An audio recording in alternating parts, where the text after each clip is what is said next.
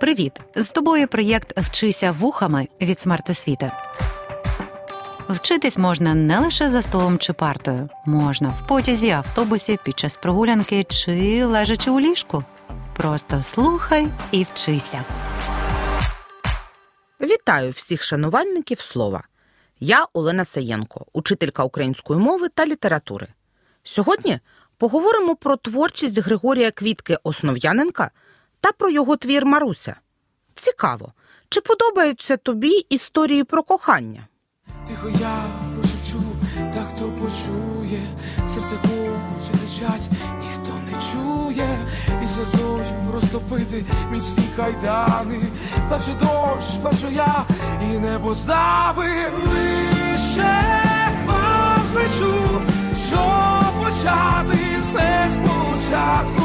Я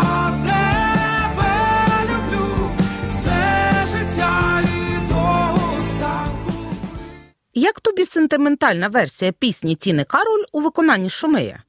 Чи торкнулося почуття кохання твого серця?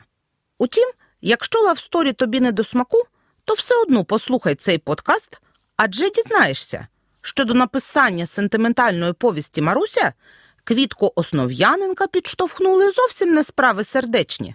Тож розпочинаємо. Григорія Квітку Основ'яненка в літературі називають батьком української прози.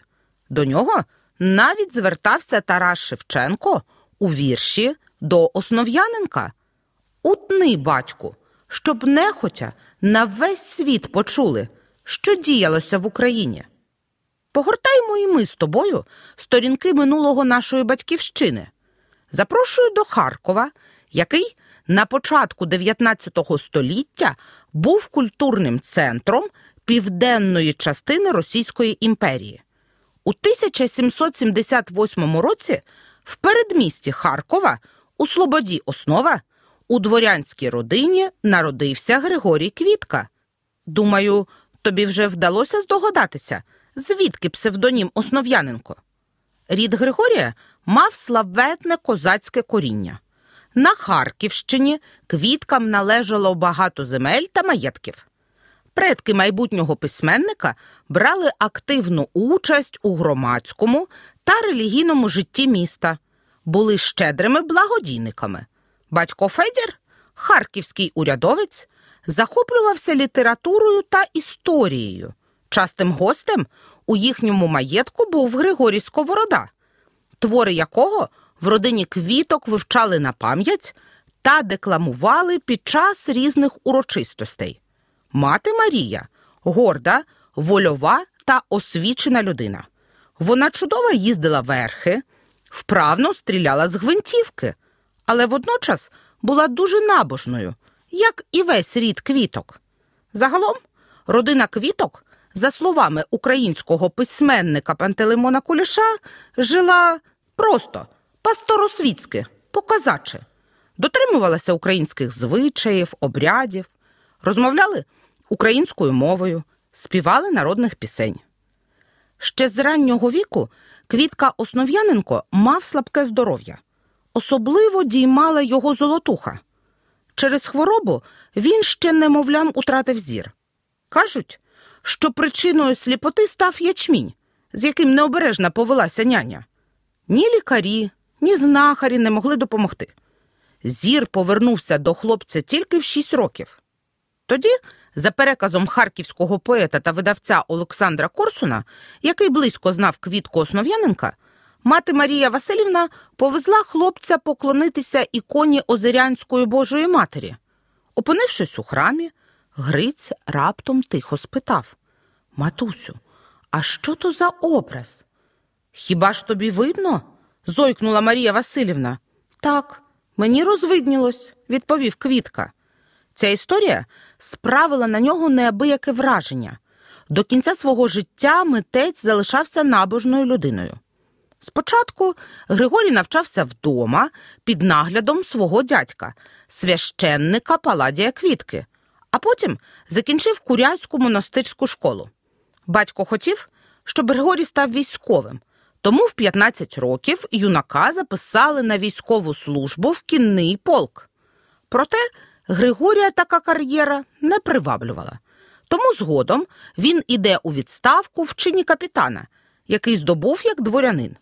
Тоді, у свої 26 років, Квітка Основ'яненко вирішив змінити життя та подав заяву до Старохарківського Преображенського монастиря, щоб стати ченцем.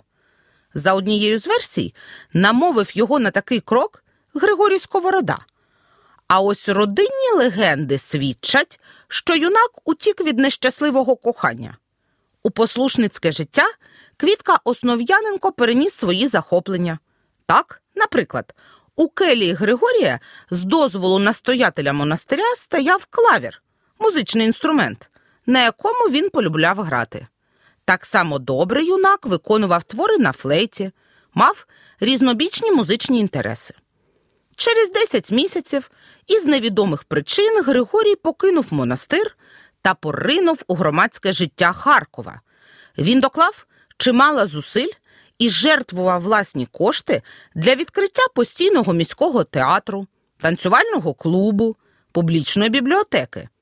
Чотири рази Григорія Квітко Основ'яненка обирали повітовим предводителем дворянства, пізніше суддею та головою Харківської палати кримінального суду. У 1812 році Квітка ініціював відкриття інституту шляхетних дівчат у Харкові. Також працював редактором журналу Український вісник та опікувався місцевим відділом Харківські записки. Митець був переконаний, що зміни в країні можливі, якщо розвивати культуру та науку. Тому діяв. А ось справжнє своє покликання літературу Квітка знайшов у 40 років. І допомогла йому в цьому дружина Анна Вульф. Саме вона була першою слухачкою та критикинею творів митця. У листах до видавців він із любов'ю називав дружину своїм хатнім цензором. Їй присвятив свої повісті Марусю та сердешну Оксану. Квітка ніжно любив Анну до останнього подиху. Він і помер на руках своєї дружини 20 серпня 1843 року. Та й вона, за спогадами Миколи Костомарова, палко кохала свого чоловіка, пишалася його письменницькою славою і ледь не збожеволіла по його смерті. Поговоримо про творчість митця. За 25 років літературної праці він написав російською та українською мовами майже 80 творів різних жанрів: фейлетони, листи, комедії, оповідання, романи, історично-художні нариси, літературно-публіцистичні статті. До речі, перші 10 років своєї літературної діяльності Квітка писав російською мовою. Деякі твори виходили під ім'ям Фалалея Повинухіна. Проте російська мовна творчість успіху не принесла. У 30-х роках 19 століття на хвилі романтизму і захоплення минувшиною серед освічених людей у моду входить все українське. Навколо Харківського університету об'єднуються наукові та культурні діячі. Григорій Квітка Основ'яненко підтримує в цей час творчі зв'язки з багатьма його видатними представниками. Він був знайомий з українськими літераторами Петром Гулаком Артемовським, гуртком харківських романтиків, Євгеном Гребінкою. А ще митець захопився творами Івана Котляревського. Тож, у 1832-33 роках почав писати українською. Для своїх україномовних творів Григорій Квітка обрав псевдонім Основ'яненко. Послухаємо уривок із його листа. Взял себе прозвище по месту жительства. Живу на основі. І так, да, буду Основ'яненка. Ось так відбулося перетворення Фалалея Повинухіна на Григорія Квітко Основ'яненка, українського письменника, герої та героїні якого приваблюють читачів і донині.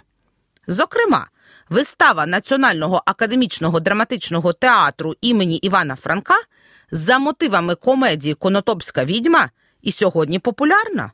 Можливо, тобі траплялися відео з цієї вистави у Тіктоці?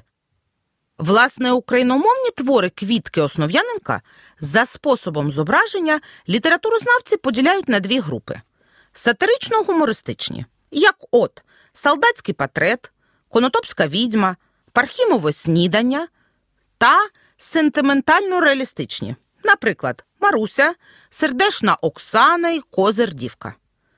Поговоримо про перший прозовий твір Маруся в україномовній творчості письменника. Темою твору є історія ідеального і водночас трагічного кохання Марусі та Василя. А чи знаєш ти, що до написання цієї повісті митця підштовхнула не особиста історія, а прагнення переконати тогочасну інтелігенцію та дворянство, що українською можна писати про кохання й найтонші порохи людської душі. Якось Григорій Квітка Основ'яненка звернувся до свого друга Петра Гулака Артемовського, відомого письменника, декана словесного факультету Харківського імператорського університету, з проханням написати по-українському, цитую, щонебудь серйозне, зворушливе. Але друг відповів, що українська для цього не годиться. Тож, аби довести і Гулакові, і багатьом іншим, що по-українському можна написати і звичайне, і ніжненьке, і розумне, і полезне, Квітка Основ'яненко створює свою повість Маруся. Поговоримо про особливості композиції твору. У повісті є оповідач, проста людина. Використання такого прийому допомагає авторові поширити власні ідеї та погляди, наблизити читачів до реалій тогочасного життя. Головні герої твору Наум Дрот, його дружина Настя, їхня донька Маруся та міський юнак сирота Василь. Композиція історії ідеального та водночас трагічного кохання Марусі та Василя проста. Події відбуваються одна за одною в хронологічному порядку та розкривають одну сюжетну лінію. Перед нами патріархальна родина, у якій батько Наум Дрот голова, чиє слово є вирішальним. Наум заможний, добропорядний, працьовитий селянин, господар, який твердо стоїть на ногах та знає, як і для чого живе. Він богобоязливий християнин, добрий сім'янин, який поважає свою дружину Настю та любить доньку Марусю, виховану за християнськими правилами. Маруся зростала слухняною та покірною, уникала різних вечорниць та розваг. Вона воліла залишатися вдома та допомагати батькам. Одного дня дівчину запросили бути дружкою, подругою нареченої на весілля. За одним столом із нею сидів дружба, старший боярин Василь. А далі кохання з першого погляду. Він соромився подивитися на неї, а вона на нього. Вони навіть боялися заговорити одне з одним.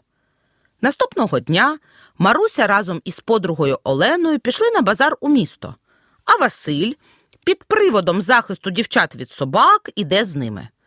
Дорогою назад Олена залишила закоханих удвох. Маруся та Василь зізнаються одне одному в почуттях, а потім почалися таємні зустрічі.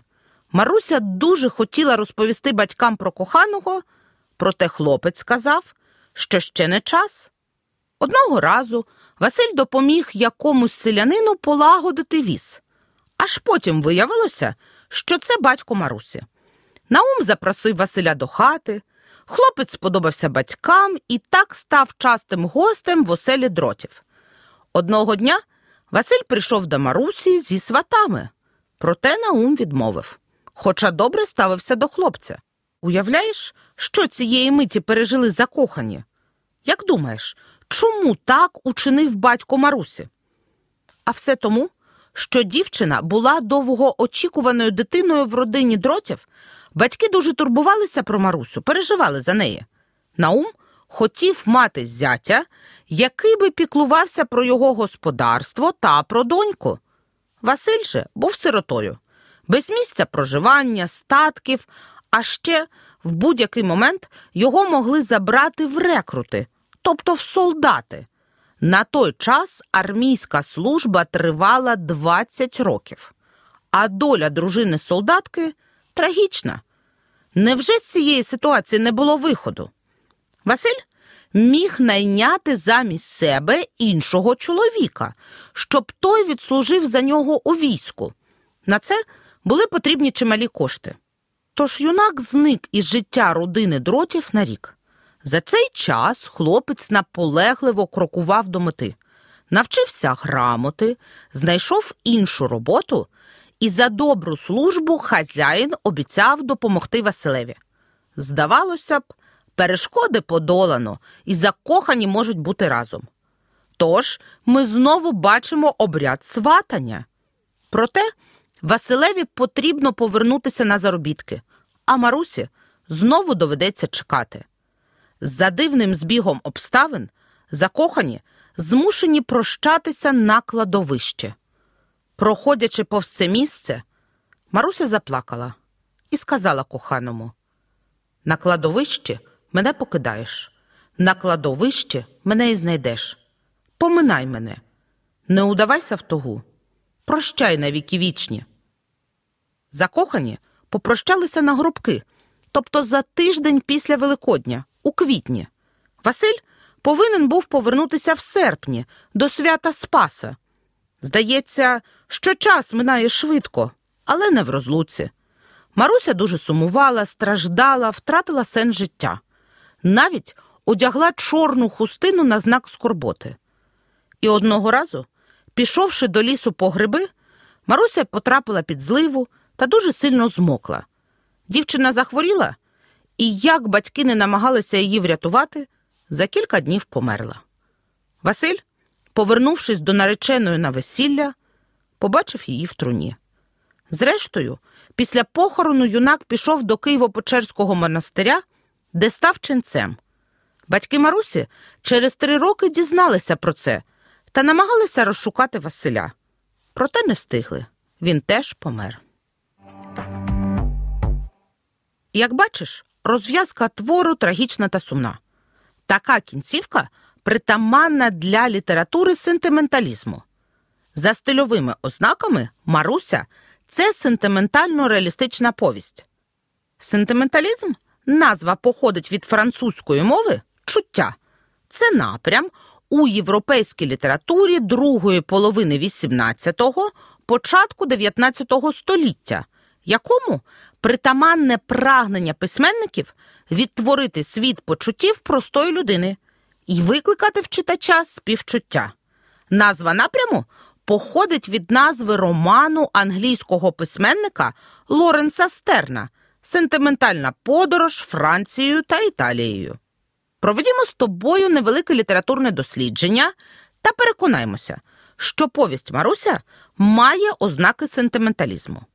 На початку твору оповідач ділиться з читачем своїми філософсько-релігійними роздумами, чим і натякає на подальші неочікувані зміни в сюжеті, налаштовує на їхнє сприйняття та оцінку. Відповідно до сентиментальних традицій, письменник змальовує закоханих Марусю і Василя надзвичайно чутливими і вразливими, вводить у повість тривожні перечуття, віщування про те, що неминучою розв'язкою стане смерть закоханої пари. Кохання двох юних сердець зустрічає на своєму шляху різні перешкоди, плани батьків, статус, матеріальна нерівність, солдатчина та й сама доля. Але це кохання ідеальне, як і наші герої повісті. Це також ознака сентименталізму. Зароджуються кохання на тлі чарівного пейзажу українського села. Ніби природа відчуває стан Марусі та Василя. Цитую: ось і ридесенький туманець пав на річеньку, мов парубок приголубився до дівчиноньки, і укупі з нею побігли ховатися між крутими берегами. Далі і хмарочки стали розходитись, порідшали і стали звертатись кубками, мов клубочки, розступатися, щоб дати дорогу для якогось пишного, важного гостя, ніби царя якого, діючого добро всьому миру. І покотилось геть-геть за крутії гори, щоб тільки від тіля дивитися на те, що тут буде. Зверни увагу, скільки пестливих слів використав автор, щоб передати почуття та настрої. Використання сільських пейзажів та пестливих слів є ще однією ознакою сентименталізму. Квітка Основ'яненко детально описує обряди весілля, сватання, поховання. Змалювання побуту та звичаїв простих людей це ще одна ознака притаманна сентиментальним творам. До речі, чи не здивували деякі факти з повісті? Наприклад, чому заможний Наум заради щастя доньки не допоміг майбутньому зятеві врятуватися від служби в армії?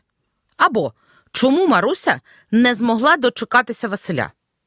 Такі недоліки сюжету притаманні сентиментальним творам, адже Квітка Основ'яненко прагнув розчулити читача, викликати в нього жаль і сльози, а не показувати, якими шляхами можна вийти зі складної ситуації. Повість Маруся має ознаки і просвітницького реалізму. Ось як казав сам Квітка Основ'яненка. Пиши про людей, бачених тобою, а не вигадуй характерів небувалих, неприродних, дивних, диких, жахливих. Як гадаєш, чи вдалося митцеві переконати сучасників та нащадків у тому, що українською мовою можна оспівувати високі почуття? Послухаємо думку літературознавця Сергія Єфремова. Цитую: Українські повісті квітки з народного життя були у всьому світі першими, у яких реально змальоване селянське життя. У світовому письменстві це був перший голос про народ, навіяний щирою до нього прихильністю, бажанням знайти, як сам Квітка говорив, героїв і героїнь у квітках і запасках, показавши, що і під простим сіряком людське серце б'ється. Тож, відчувай українською, слухай та читай українською. Нехай ритми наших сердець лунають в унісон із батьківщиною. Почуємося на наступних уроках. Проєкт Вчися вухами творить громадська організація Смарт Освіта за підтримки Educo Foundation.